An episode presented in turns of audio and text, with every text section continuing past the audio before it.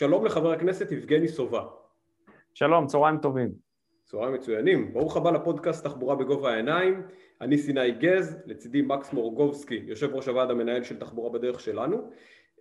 ואנחנו נדבר איתך על תחבורה. אתה חבר ועדת הכלכלה בכנסת, מטעם ישראל ביתנו.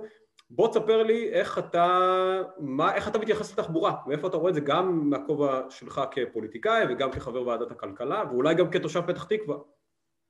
קודם כל, שלום סיני, שלום מקס. כשאני מדבר על התחבורה, הדבר הראשון שעולה לי בראש, שאביגדור ליברמן היה שר התחבורה בשנת 2003, והרבה דברים שאנחנו מציגים היום, בין היתר בקמפיין של המפלגה, זה גם ההישגים שלו בתחום התחבורה. אני לא יודע כמה מכם זוכרים את התקופה הזאת, אבל עברו כבר 18 שנה, אני בדיוק הייתי אז בשירות הצבאי שלי, כי את הצבא עשיתי אחרי תואר ראשון באוניברסיטה, אני זוכר היטב את התוכניות הגדולות שתוכננו כבר אז. למשל, כשאתה מסתכל על מפת מדינת ישראל, וזה למדתי מאז, ואחר כך כשהכרתי את אביגדור ליברמן, הוא פשוט חזר על אותם דברים שלמדנו מהתקשורת.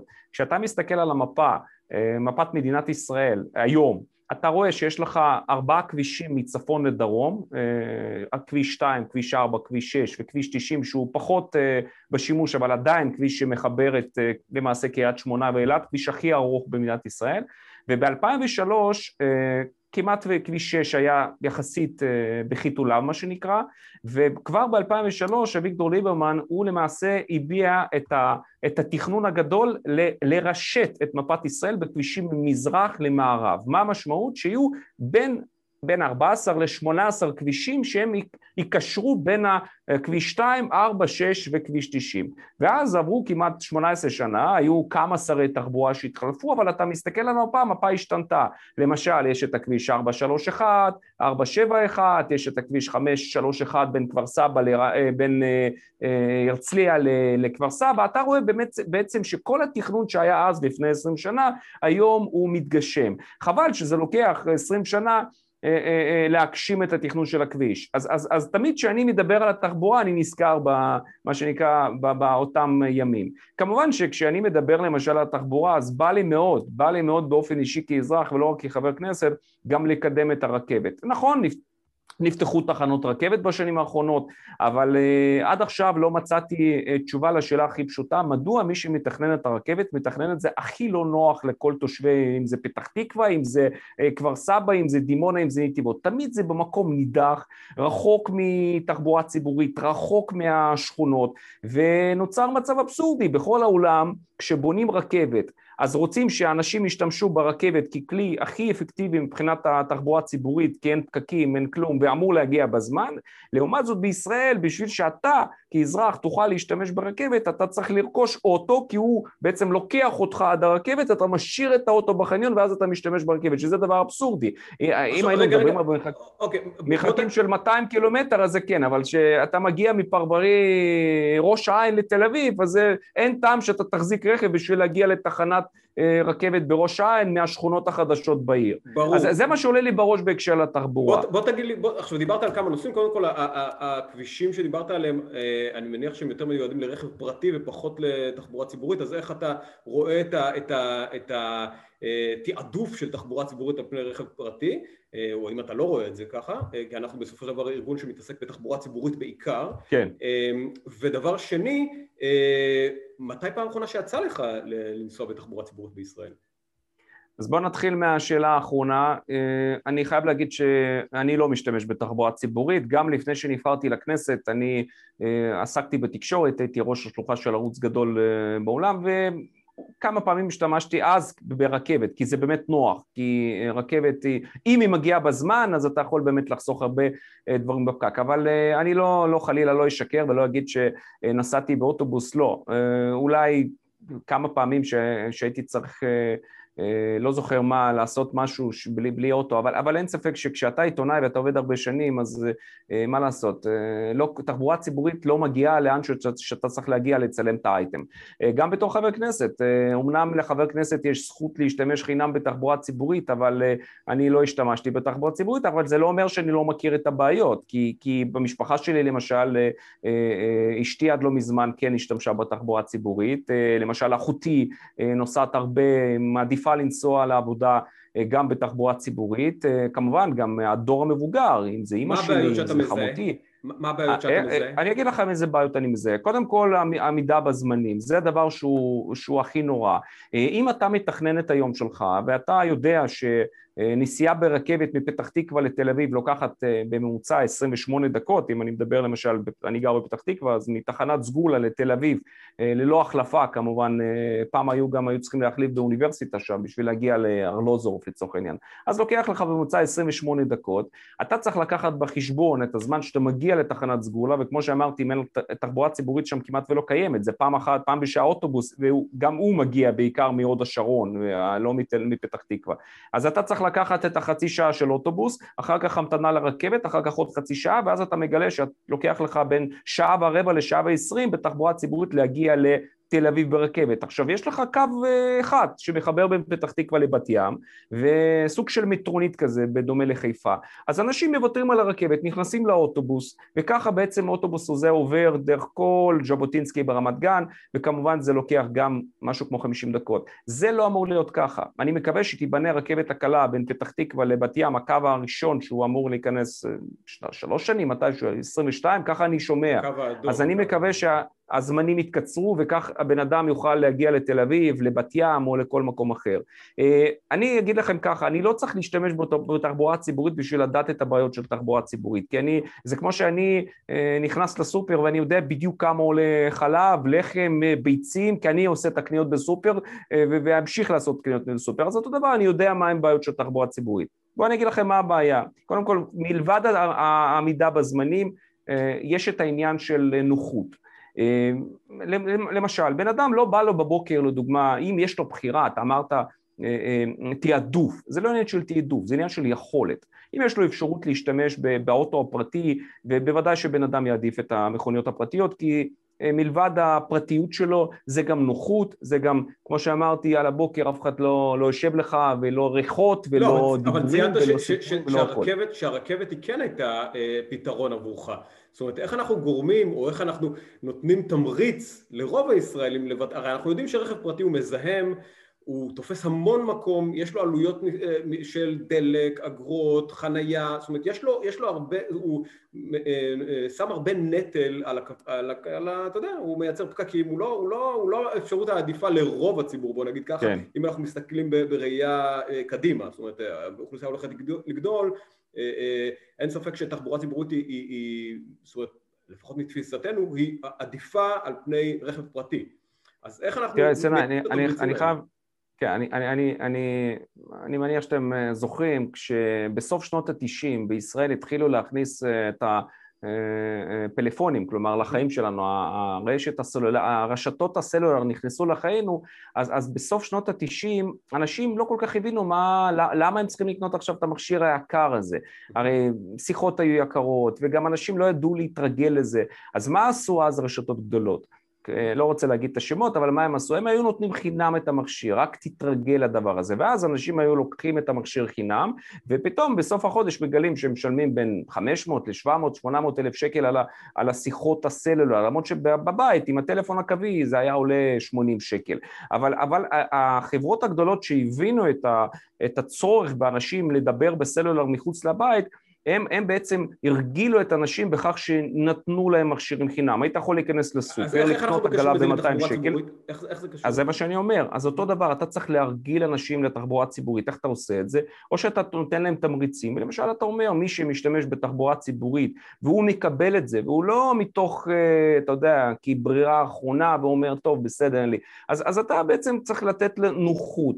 אתה צריך לשמוע, להיות קשוב לאנשים. אם בן אדם כותב מכתב לשר התחבורה, והיו לי מקרים כאלה שפנו אליי, ואז אני פשוט הייתי מעביר לשר התחבורה, ומספר לי דברים הכי פשוטים שבעולם, שקו כזה וכזה, בשעה 12 בלילה, שהוא אמור להיות, פשוט לא היה, כי היו 2 אנשים באוטובוס, והוא פשוט טס, ולא אסף אותו, ואז אתה שומע שמישהו מחליט לבטל את הקו, או אני אתן לך עוד דוגמה, לקצר את הקווים לפני כניסת השבת, ואז בעצם זה פוגע באנשים שעובדים ביום שישי. אז אתה אומר, כאילו...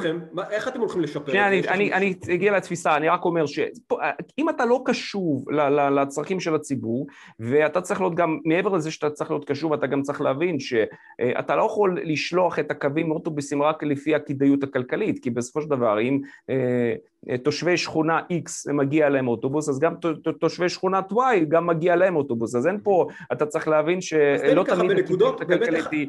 תתן לי באמת בנקודות איך מה המצע של ישראל ביתנו במובן הזה של תחבורה ציבורית, ואיך התפיסה שלכם, זאת אומרת, איך אתם רואים את תחבורה ציבורית, כלי חברתי, כלי כלכלי, כלי סביבתי, מה הערך שאתם מסתכלים לגבי תחבורה ציבורית, ובאמת בנקודות לאן אתם רוצים להצעיד את ישראל בתחום הזה? קודם כל, אני אישית מאוד מצטער שבמדינת ישראל כל הנושא של איכות הסביבה והורדה של הזיהום הוא לא נושא שאנחנו מדברים עליו לפני הבחירות כנושא המרכזי. למשל, בגרמניה יש מפלגת הירוקים שנכנסת לבונדסטאג באופן קבוע, לצערנו אצלנו המפלגה היום תשים לעצמה את המטרה להיכנס לכנסת רק בנושא הסביבתי, פשוט לא תעבור את אחוז החסימה. אז לכן זה תמיד בא כתוספת לנושאים הגדולים. עכשיו, אנחנו רק לא מזמן ראינו את אחד הפיגועים האקולוגיים הגדולים בים התיכון, כתוצאה מהזרמה של הנפט, וכרגע עושים בדיקה ואומרים, זה לא עניין, אני לא נכנס כרגע מה גרם למה. לא, אני רק מסביר לך שיש עובדה, שיש פיגוע אקולוגי, ותקשורת כמעט ולא מתייחסת לזה. אותו דבר גם פה, כשאני בא ואני אומר שצריך להוריד את הזיהום, בכך שהאוטובוסים יהיו ירוקים, זה מכניסים את זה, אבל לא באותה תדירות כמו באירופה למשל. יש חקיקה שתקדמו בתחום הזה? זה לא עניין של, תקשיב, החקיקה אפשר לעשות, אני יכול להבטיח לך הרבה דברים לפני הבחירות, אני אומר לך שצריכה להיות תפיסת עולם, לא, אני לא רוצה להבטיח, אני אומר, תפיסת עולם צריכה להיות חוצת מפלגות, זה לא עניין של מפלגת ישראל ביתנו, ליכוד, מרץ או שס, אני אומר שכולנו רוצים לנשום אוויר נקי, בשביל שכולנו ננשום אוויר נקי, אנחנו צריכים לקדם את זה בלי קשר לימין, שמאל, וכל האג'נדות הביטחוניות חברתיות. יש יעדים, אני פשוט שואל איך אתה כחבר כנסת... אני אתן לך דוגמה, תראה. להסכמים קואליציוניים, האם תדרשו את זה במסגרת איזשהו משא ומתן על כזה או אחר? זאת אומרת, כמה הנושא הזה חשוב למפלגה? תראה, משרד התחבורה כרגע הוא לא נמצא במה שנקרא באופק הדרישות שלנו הקואליציוניות, למרות שאנחנו, כמו שאמרתי לך, בוועדת הכלכלה אנחנו לא פעם דנו בעניין הזה, ומה שהצלחנו, הצלחנו לעשות את זה. אני יכול להבטיח לכם דבר אחד, אם אני אמשיך להיות חבר ועדת הכלכלה, אני לא יודע מה יהיה בכנסת הבא, אז בוודאי שאתם בדמותי תקבלו מישהו שמגן על איכות הסביבה, וגם הנושא של תחבורה ציבורית, כי אני חושב שזה חשוב. אני יודע שבעיקר גם המצביעים שלנו, דרך אגב, רוב, אני לא יודע אם הרוב, אבל הרבה מהמצביעים שלנו, הם כן משתמשים בתחבורה ציבורית, וכן אני בעד למשל תחבורה ציבורית בשבת, אני חושב שדבר זה צריך להיות בידי הרשות המקומית, היא צריכה להחליט אם יש רשות מקומית ש... רוצה להפעיל קו, לא אומר... שזה יקרה? יש הצעה מבחינתכם פרגמטית? למה לא? מה, בחיפה יש למשל, יש מקומות שכן מופילים אוטובוסים, למה לא? תראה, אם יש בן אדם שאין לו אוטו... אבל אם אתם לא הולכים לדרוש את תיק התחבורה, איך זה יקרה? זאת אומרת, הסמכות... תראה, זה לא עניין של דרישות, זה לא עניין של דרישות, יש לנו דרישות, תראה, יש לנו הרבה דרישות, אבל צריך להיות גם ריאלי, בעניין של הדרישות, אני אומר ככה, יש דברים שמקובלים על רוב המפלגות, ואתה הזכרת, אני לא חושב שיש מפלגה שתבוא ותציג לך ותגיד שהיא בעד שהאוויר שלנו יהיה מזוהם, ממש לא, אבל מה עושים בשביל זה? פה אני חושב שצריך להיות פיקוח הדוק יותר של הכנסת, חברי ועדת הכלכלה יכולים גם ללמוד יותר מהדבר הזה, וכמובן אם ועדת הכלכלה, שלצערי בתקופה הזאת של 10 חודשים, כמו רוב הוועדות, כמעט ולא פעלו מבחינת הפיקוח, כי אנחנו בתקופה של קורונה, אז השנה הזאת הכל השתבש, אבל תפקידה של ועדת הכלכלה זה לפקח על משרד התחבורה, זה הוועדה שמפקחת על עבודתו של המשרד, הספציפי הזה שאנחנו מדברים עליו, אז לכן אני חושב שהפיקוח הוא צריך להיות טוב יותר, איך עושים את זה? בכך שמזמינים את הפקידים של המשרד, מזמינים את המנכ"ל, מזמינים את השרה או שר, זה לא משנה, ומבקשים שהוא יפרוס את משנתו בתחילת הקדנציה, שיעדכן את זה מה הוא עשה במהלך הקדנציה. זה תפקידה של הכנסת. עכשיו, זה שכנסת בשנה האחרונה פועלת כי חותמת גומי לכל ההחלטות של הממשלה בגלל הקורונה, אני מזכיר לכם שהיה את החוק של הקורונה הגדול, שהוא למעשה ביטל את כל הסמכות של הכנסת.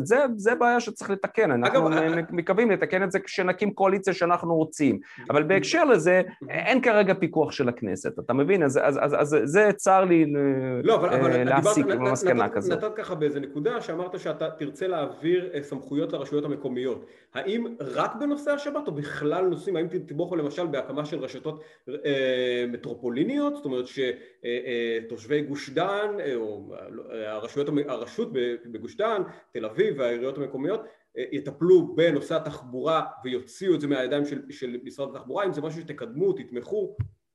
לא, לא, אי אפשר להוציא לגמרי מידיים של משרד התחבורה. בניהול הקווים, בניהול, אתה יודע, הדברים האלה. לא, תראה, כשאתה מדבר על גוש דן, אז בוודאי שבהקשר של הרכבת הקלה, שזה הפרויקט הכי גדול בהיסטוריה של מדינת ישראל, שעל אותו מגיע מעל 30-40 מיליארד שקל, אז בוודאי שפה חייב להיות פיקוח של המדינה, למרות שיש חברה שמבצעת את זה, וכמובן יש גם את כל הדברים שאני מאוד לא, אני לא מרוצה למשל מעלויות, אני חושב שדווקא היו כמה דיונים בעניין הזה, ושם אנחנו גילינו שהעלויות גבוהות יחסית בשאר העולם, ולשאלה שלי מדוע למשל קילומטר אחד של רכבת עולה כמעט פי 3 מאירופה או אפילו מרוסיה, אנחנו יודעים שחברות רוסיות למשל בנו חלק מהפרויקטים בתחום הרכבת אצלנו, למשל את המנהרה הזאת שאתם רואים במודיעין, אז החברה הרוסית בנתה, חברות טורקיות בונות, סיניות, אז למה זה עלה? אז התחילו להסביר ששם היה כבר למעשה רשת מוכנה, ולכן רק עניין של להרחיב. אצלנו זה כאילו בא מאפס, אבל עדיין, אני חושב שהפרויקט הזה מאוד יקר, ואני לא יודע מתי מדינה בכלל תחזיר את ההשקעה הזאת, אבל זה לא עניין של מתי תחזיר, זה עניין שהפרויקט הזה צריך להיכנס לתוקף, והוא גם יוריד משמעותית את הזיהום האוויר בגוש דן, בוודאות, אני אומר לכם זה בוודאות, רק שיתחילו כבר, שיזיזו את הדברים, כי כל הזמן אנחנו רק שומעים תירוצים מדוע זה מתעכב. אבל אני אגיד עוד משפט פה חשוב בעניין התחבורה. תראו, הרבה פעמים, ובהקשר למה ששאלת, אם צריך לתת סמכויות לרשות מקומית, הרבה פעמים אנחנו מודעים לזה שהרשות המקומית מעכבת בנייה של כזה או כזה, פרויקט כזה או אחר. למה? כי אתה לא יכול לעשות את זה בלי שאתה משתף פעולה עם ראש העיר למשל, וראש העיר במסגרת סמכותו, במסגרת השטח מוניציפלי שלו, הוא הריבון, כי התושבים בחרו בו, ולכן עד שאתה לא סמכויות שהוא ינהל. זה לא עניין של לתת, סיני, זה לא עניין של לתת לו סמכויות, זה עניין שהוא נקבל את הסמכויות מתוקף זה שהוא נבחר כראש העיר. לא, אבל הוא לא מנהל את קווי אגד ודן, הוא לא מחליט איפה יעבור הקו. לא, לא, לא על זה דיברתי, לא דיברתי על הקווים, הקווים זה משהו אחר, דיברתי על אם אני כמדינה מחליט לעשות משהו, ואני רוצה להרחיב. יכול להיות שזה על חשבון השטחים למשל של הרשות המקומית. אז פה אני צריך לבוא ולמצוא את האיזון הנכון בין הצורך להוריד לו. זאת אומרת, אני מניח שהרשות המקומית מכירה יותר את הצרכים התחבורתיים של התושבים מאשר המשרד הארצי. תראה, אם היינו במדינה כמו גרמניה, ששם יש מרחקים בין הערים, אז הייתי מבין את זה, אבל תגיד לי, תסביר למשל מדוע ראש עיר, אני סתם אומר את זה, אבל מה ההבדל בין בני ברק, רמת גן, פרדס קץ, או פתח תקווה, ששם זה, כל העניין הזה של שתי תחנות הבדל. אז לכן כשאתה מגיע ואתה רוצה לבנות רכבת קלה, ואתה רוצה לעבור, ומתחילים, אל תעשו לנו עבודות בשבת, כי אנחנו לא ניתן שהקו הזה יעבור. אחר כך יש כאלה אומרים, תסגרו לנו פה, תנו לנו פיצוי, כי אנחנו לא ניתן לפתוח את המחלף כזה או אחר. יש מלא דברים, כי אנחנו יודעים למשל כל הבנייה של כביש 4. השאלה מה אתם מציעים אחרת? לא, אני רק מסביר לך שצריך למצוא, צריך לשבת ולדבר איתם ולהגיע לסיכומים. שלטון מקומי זה דבר חשוב. גם בתקופת הקורונה אמרנו שצריך לערב אותם, וגם אחרי תקופת הקורונה. אתה לא יכול להוריד מלמעלה למטה לראש העיר משהו שקשור לתחת סמכות, לתחום סמכותו, פעילותו וכו'. אבל מצד שני, ראש העיר צריך להבין שיש גם פרויקטים מעבר לעיר שלו, וקו שמחבר בין פתח תקווה לבת ים, זה קו שהוא מה שנקרא, צריך להיות לא רק אינטרס של ראש העיר פתח תקווה או ראש עיריית בת ים. אז אם היינו במקומות, כמו שאמרתי לך, במדינות גדולות, ששם יש עיר ענקית, כמו מגפוליס כזה, ומרחקים גדולים בין הערים, 200, 300, אז היה אפשר לדבר על הסמכות של ראש העיר. אולי הדרך, אבל, יבגני, אולי הדרך לחבר את ראש העיר בכלל לעניין התחבורה הזה, לתת לו סמכויות קטנות. למשל, לתחזק את התחנות בתחום הזה שלו, לתחזק, הרי בסופו של דבר, מה אתה חושב למשל היום לגבי הקפסיטי של משרד התחבורה, שמצד אחד אתה באמת מספר פה על פרויקטים כמו רכבת הקלה ולהעביר, כן. פרויקטים מצד שני, זה שפקיד בירושלים צריך להחליט, האם הוא מעביר, לאשר 5 מטר להעביר את התחנה בקריית שמונה, למשל, דברים שהם בסוף לוקחים את הפוקוס לזה, כאילו מה אתה חושב, השאלה האם למשל כן בסוף להוריד את סמכויות ההפעלה הקטנות יותר, לרשויות, את המייקרו-מנג'מנט, ואז אולי באמת ינסה, זה אולי יחבר את באמת העיריות יותר טוב, אחר כך להבנה של הצרכים התחבורתיים, ופחות הנימביזם הזה שאתה מתאר לעצמך, שבסוף, שכל עיר רואה רק את עצמה.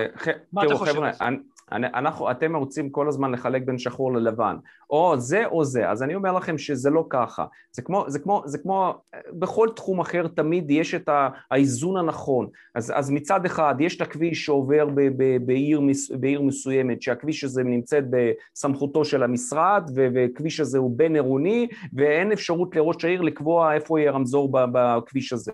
מצד שני, ראש העיר למשל, יכול לקבוע דברים שהם בתוך סמכותו. אגב, אני אגיד לכם למשל פתח תקווה, תיקחו לדוגמה פתח תקווה, אתם אמרתם שאני תושב פתח תקווה, אז אכן, אני למשל רואה שיותר ויותר רמזורים התחילו לבנות עכשיו בכבישים שהם מה שנקרא כבישי אורג בתוך העיר. אני לא מרוצה מזה, אני לא מבין, אני לא נכנסתי לעומק, אבל למשל לפני כמה שנים לא היה דבר כזה שעל כל 50 מטר יש לך רמזור. למה? מה? בגלל שאנשים לא יודעים לעבור במקום מסומן, או שבגלל שהרמזורים האלה לא עובדים טוב. אז אני למשל לא רואה, אני סתם אתן לכם דוגמה למשל לרחוב פינסקר. לא, אני חושב קצת ספציפי מדי. לא, אני רק מסביר לך דוגמה, שכנראה זו החלטה של הרשות המקומית, ואני למשל לא מרוצה מזה, כי אני רואה שאנשים מתלוננים, אנשים אומרים, מה פתאום שמתם לי כל 50-100 מטר, שמתם לי רמזור פה, בגלל מה? אבל לא בטוח שהפקיד בירושלים ייתן מענה יותר טוב בהקשר הזה, וחשוב להגיד את זה. בדיוק, אבל מצד שני, אם התושבים מתלוננים, ואנשים אומרים, בואו, תפקחו על זה, הוא צריך איזשהו פיקוח, כלומר כל אחד צריך לדעת, אם זה ראש העיר, אם זה מי שאחראי על מינהל התחבורה, הוא צריך לדעת שיש אחריות, שהוא צריך לקבל החלטות בהתאם לאינטרס הציבורי, וכמובן בהתאם לחוק, ואז בעצם לדעת להסביר את זה, אם זה בפני ועדת הכלכלה, או בפני כל ועדות שקיימות בתוך המשרד התחבורה. אני רוצה לגעת במגזר שיסתכל עליכם בהקשר הזה, המגזר דוברי הרוסית בישראל, וגם אגב תיירים שמגיעים מרוסיה לישראל, שזה טרנד שהולך ועולה. למשל, התחנות האוטובוס בישראל לא מונגשות לשפה הרוסית. עשינו גם בדיקה לפני הראיון איתך, וראינו שהרבה, אין הנגשה גם אונליין של קווים ודברים כאלה, וכמו שציינת בצדק, חלק מהציבור שלכם הוא צרכן כבד של תחבורה ציבורית. מה אתה הולך לעשות בהקשר הזה של הנגשת לפחות המידע, לפחות שהדברים האלה יהיו נגישים לאוכלוסייה שאתה מתיימר לייצג? אני לפני שבוע השתתפתי בזום בנושא הנגשה לשונית. שם העליתי את הרעיון וגם אמרתי שאני בכנסת הבא, אני אגיש, אני לא יודע, יכול להיות שיצטרפו אליי גם עוד ח"כים, אני אגיש בקשה להקים לובי בכנסת, שדולה בכנסת, לנושא של הנגשה לשונית. זה לא רק רוסית, זה כל מי שלא שולט בשפה. צריך לדעת שאם זה חוק שמחייב למשל מרשם בשפה הרוסית, וזה לא מכבדים את החוק הזה, משרד הבריאות נותן אתר שבו אתה יכול לפי השם של התרופה למצוא את ההסבר ברוסית, אבל החוק אז חייב לעשות את זה, מה שנקרא בעלון הצרכן בתוך התרופה, ולמשל הנושא של הנגשה לשונית בכל מוסדי הממשלה, אם זה למשל מוסד לביטוח לאומי, אם זה משרדי ממשלה שצריכים לקבל שירות. אז כמובן כולל גם תחבורה ציבורית. עכשיו אני לא יכול להגיד לכם שצריך לחייב כל תחנה שילוט ברוסית, לא, התשובה היא לא, כי רוסית היא לא שפה רשמית של מדינת ישראל, יש לנו שפה עברית רשמית, יש מעמד לשפה הערבית, ומעבר לזה אני חושב שאם אנחנו כבר עושים אז צריך את כל השפות של המבחן הפסיכומטרי, אבל אין ספק שצריכה להיות הנגשה.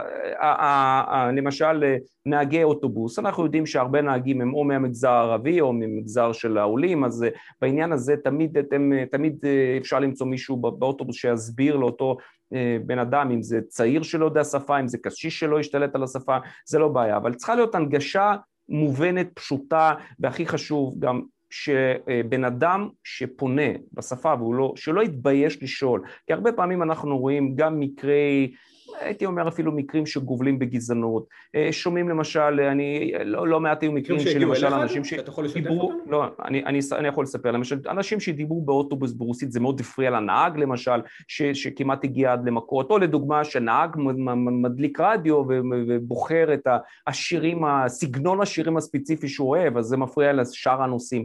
אלה הדברים שאפשר להימנע מהם, אני חושב שהתחבורה הציבורית צריך להיות מקום משותף לכולנו, בעניין הזה אני דוחה על הסף את כל הניסיונות לבוא ולשחק, וכמובן גם ההתנהגות כלפי הנהגים, פה אני מגבה את כל הנהגים, תראו, כשאני למשל ברכבת נסעתי, אני מאוד הטריף אותי את הישיבה עם הרגליים על הכיסא ממול, אבל אתם יודעים, אנחנו חיים במדינה שהרבה אנשים מפחדים להעיר, כי אתה לא יודע איך זה ייגמר, אתה כבר, זה לא שנות ה, לא יודע, 70-80, ששם היה בעדינות, היה אפשר להגיד, אפילו לנער בין 12, 13, 14, להגיד לו, ילד, תוריד בבקשה את הרגליים, היום אתה לא יודע איך זה ייגמר, אנשים מפחדים שזה ייגמר בתקירה, זה ייגמר בכללה, אז זה גם עניין חינוכי, פה אני חושב שגם את העניין החינוכי נכנס פה לפעולה, וזה כבר, עזבו את ההתנהגות על הכביש, התנהגות באוטובוס, התנהגות, ואחר כך זה צובר.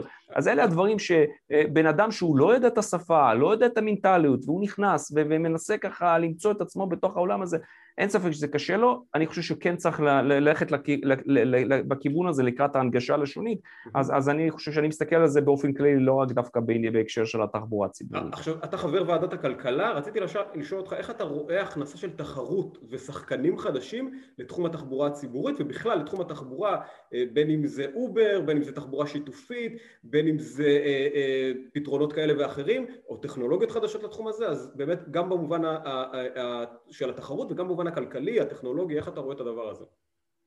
קודם כל, אם אנחנו מסתכלים על התחבורה הציבורית מבחינת האוטובוסים, אני חושב שתמיד יש מה לשפר, אבל באופן כללי יש מכרזים, יש חברות, לא כל חברה, דרך אגב, בכלל מסוגלת להגיע למכרז כזה.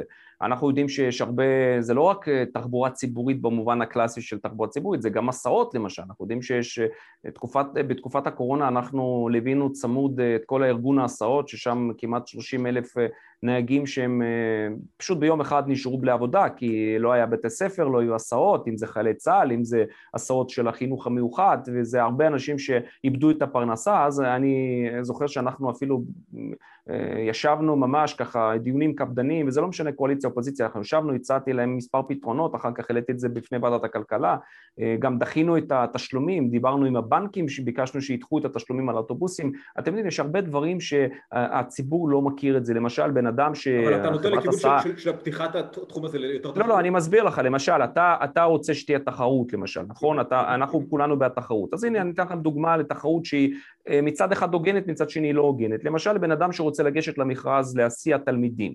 אז יש תנאים מאוד נוקשים במועצות המקומיות. לדוגמה, האוטובוס שלו צריך להיות חדש יחסית, לא יותר מ7 שנים, בהתאם לזה הוא צריך לקחת את להתמודד במכרז, הרי זה פעם ב3 שנים, עכשיו בגלל הקורונה אני לא יודע, זה יכולים לבטל את זה תוך חודש, אז בן אדם אומר, רגע, אם אני אקח אוטובוס שהוא 6 שנים, אז אני לא עומד בתנאי המכרז, לעומת זאת יש מועצות שמאפשרות למשל להשתתף במכרז לאוטובוסים מעבר ל7 שנים, אז זה מונע מאותם חברות להשתתף ולהיות חלק בתחרות. תראו, יש הרבה בעיות בירוקרטיות שפוגעות בתחרות, למה? כי כל מועצה או כל רשות מקומית היא מה שנקרא, מה שנוח לה, אם נוח לה לבקש אוטובוסים חדשים, אז נוח. אם לא, אז אומרים, אנחנו ניתן למישהו מתאמנו להשתתף במכרז, וכך בעצם אוטובוס לא חייב להיות פחות מ7 שנים. אבל זה פוגע בתחרות. שזה עובר דרך משרד התחבורה, בסופו של דבר זה עובר דרך... לא, אני... כן, כן, אבל יש שם, שוב, יש שם שלבים של המכרז הזה, אני חושב שזה בפיקוח, אני לא חושב שמשרד התחבורה הוא קובע, כי בסופו של דבר במכרז אתה לא יכול לקבוע. אבל זה רק דוגמה קטנה, שאם אתה רוצה להגביר את התחרות, אז הגברת התחרות היא כמובן, היא גם אמורה להיות מלוות בניסיון לפשט את התהליכים. כלומר, מצד אחד, אני רוצה להבטיח שילדים יהיו בביטחון מלא, עם חגורות, עם הכל, באוטובוס חדיש. מצד שני, אם אני רואה שאין שחקנים מספיק חזקים בשוק, אז בעצם המכרז הזה מראש תפור, כי מי שילך ועסקי, זה רק שהוא חזק. מה לגבי... זו דוגמה קטנה, אני מסביר לכם, אני רק מסביר לכם. תחבורה משלימה, אובר, תחבורה שיתופית, דברים כאלה שהם מעבר לעולם הזה של המכרזים והדברים האלה, תראו, אני חייב להגיד לגבי אובר מילה אחת, אני יודע שיש הרבה בעיות בעניין הזה, אני בעד לעשות דיון רחב ככל שניתן, אני חושב שגם אפילו להקים פה איזשהו סוג של שולחן הכל, כי אנחנו שומעים כל הזמן הבטחות מצד אחד, אנחנו שומעים שלפני הבחירות, שמענו, אנחנו בסבב רביעי כבר בשנתיים, שמענו למשל שהממשלה ניסתה להרגיע את נהגי מוניות, כי האובר פוגע בהם ויש לנו... הרבה נהגי מוניות שמתפרנסות מזה, וגם הנהגים האלה מתפרנסים גם לא רק מעצם העבודה, אלא גם מהז'טונים האלה, שהם חלקם קנו כהשקעה לטווח ארוך, זה לא מעט כסף, אז מה פתאום שפתאום עכשיו תכניסו את כל השחקנים, ואז בעצם אתה בבת אחת אתה מוריד את ההשקעה שלו, כי יש כאלה שבמקום לקנות דירה 3 חדרים ולהזכיר אותה, קנו את הז'טון הזה של המונית. יש הרבה בעיות, אני בעד... על המספר בעצם, נכון? על המספר בעצם? אני בעד, תראו, אני בעד ועדה גדולה שתשמע את הנושא הזה של אובר, כי מלבד הבעיות של התחרות יש את הבעיות הביטחוניות, אני לא אתן לכם תשובה חד משמעית, אני מכיר את הנושא, אני שומע מכל הצדדים, אני יודע גם ש... בשביל זה להבין, מהי תפיסתך בהקשר הזה? האם המדינה צריך להמשיך לנהל? זה לא עניין של תפיסה. או שזו תפיסה שאתה רוצה שהשוק יהיה יותר מבוזר ויותר פתוח? זאת אומרת, אני אנסה להבין... תראו, התפיסה שלי שלבן אדם תהיה גישה לכל מקום במעט זמן, במינימום של מחיר, אבל אני יודע שזה מה שנקרא סוג של אוטופיה, שתמיד צריך להתפשר במשהו באמצע. אז ההתפשרות הזאת היא לא צריכה לבוא על חשבון הצרכן, וגם לא על חשבון אותו מפעיל, קו, מונית, או כל בן אדם אחר שרוצה להשתתף במשחק הזה, כי חברות גדולות, כמו שאמרתם, אובר למשל, התפקיד שלהם זה רק עניין הכלכלי, הם לא נכנסים לנושא הביטחוני. אז בעניין הזה, בואו נחכה בסבלנות, נגיע ליום שאנחנו נצטרך לדון בו, ואני מבטיח לכם שאנחנו גם נשמיע את עמדתנו בעניין הזה. מה אתה חושב על פרויקט המטרו? שעכשיו... אני חושב שאמרתי כבר לגבי הנושא הזה, אני חושב שהוא יקר, אבל... יש את המטרו. מדובר בפרויקט באמת שעכשיו כל הרשויות מנסות להבין מאיפה להביא את ה-150 מיליארד. אתה תומך ב... על מה אתה מדבר? לא הבנתי. אתה מדבר על... פרויקט המטרו. אני מדבר על פרויקט המטרו. שזה מה? איפה? בשלבי תכנון עכשיו. שזה בתכנון, יש לך את 3 קווי הרכבת הקלה שעכשיו נבנים בקו האדום עוד... כן, אבל בתכנון הם לא 3, בתכנון הם הרבה יותר קווים, אז החלק עוברים תחת לקרקע. 3 הקווים הבאים יהיו מטרו, מטרו אמיתי, זה לא רכבת קלה. לא, זה חלק מהפרויקט הגדול, אז... כן, אבל זה שאתה מכניס מתחת לקרקע, זה פשוט נקרא מטרו, בגלל זה לא הבנתי למה אתה מפריד, כי בסופו של דבר הפרויקט הוא חשוב, פרויקט הוא טוב, רק שיעשו אותו וגם... סדרי גודל שונים של תקצוב ושל קווים, עכשיו הם שוברים את הראש הרשויות, שוברות את הראש מאיפה להביא את הכסף, כי מדובר פה על 150 מיליארד. שלדעתך המדינה צריכה להשת... אם אתה שואל אותי, אז אני מאמין שהדברים האלה בטח לא בשיחה איתנו. אני לא מכיר את כל הפרטים, אני יודע שחלק מהבנייה תת-קרקעית זה חלק מהפרויקט שהוא תוכנן מראש, השאלה אם כל הזמן יש תוספות תקציביות, אבל בואו לא נפתח את זה עכשיו, כי גם הזמן שלנו עזל, וגם אני חושב שגם זה לא נושא לשיחה בינינו, זה נושא שהוא חייב להיות בוועדת הכלכלה, ובואו נעלה את זה, אחרי הבחירות אנחנו נעלה את זה ונדון לעומק. שוב, אני חוזר על המשפט שאמרתי, אני רואה איתי, ואני ממשיך, אני רואה שעלות היא גבוהה מאוד, אבל ההסברים האלה שניתנו במסגרת הוועדות המתאימות, על כך שאצלנו זה עולה קצת יותר, מסיבות כאלה ואחרות, אני לא חושב שאני צריך לקבל אותם, זה לא עניין שאני מקבל או מישהו אחר מקבל, אבל אני חושב שאפשר לבדוק אותם, וחייבים לבדוק, וחייבים גם למנוע את כל הנושא של... לא רוצה להגיד מילה, חלילה, אני לא אומר פה מילה שמישהו פה שודד את הקופה הציבורית, אבל כשאתה מעלה את המחיר גבוה, אז זה מאוד, מהר מאוד זה יכול להגיע גם לשוד של הקופה הציבורית, אז אני לא רוצה את זה, אני רוצה למנוע את זה כבר בשלב התחלתי. עכשיו תגיד, איך אתה רואה באמת ברשותך, אני יודע שאין לך הרבה זמן, אבל באמת שאלה אחרונה לסיום. כן, בוא נעשה שאלה אחרונה, כי אני גם ככה... אין בעיה, איך אתה רואה את הממשק הזה של עבודה מול ארגוני חברה אזרחית, ארגונים כמונו, מול המגזר הפוליטי, איך אתה רואה את זה באמת עובד, וכמה אתה חושב שאתה יכול להירתם מארגונים כמונו, בהמשך לשיפור העבודה? קודם כל, עצם העובדה שאני מתראיין ומספר לכם את השקפתי בעניין הזה ופורס את משנתי, זה כבר סימן שהעסקתם אותנו והגעתם עד אלינו, זה מצוין.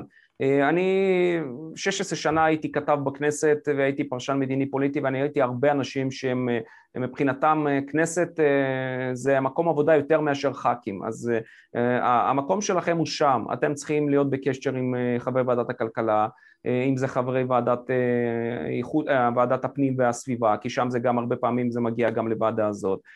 יש ועדות מתאימות שם המתאימים אמיתיים, כן, כן, אני מזמין אתכם, אני מזמין אתכם להיות כמה שיותר פעילים בנושאים האלה, וכמובן להעלות מודעות, אם זה באמצעות תקשורת, אם זה באמצעות, היום זה כבר לא צריך תקשורת, יש בלוגרים שיכולים לעשות את זה, היום כל רשות מקומית כמעט מחזיקה ערוץ משלה, אז בוודאי שזה חשוב, מודעות ציבורית היא מאוד חשובה, רק מודעות ציבורית היא צריכה להיות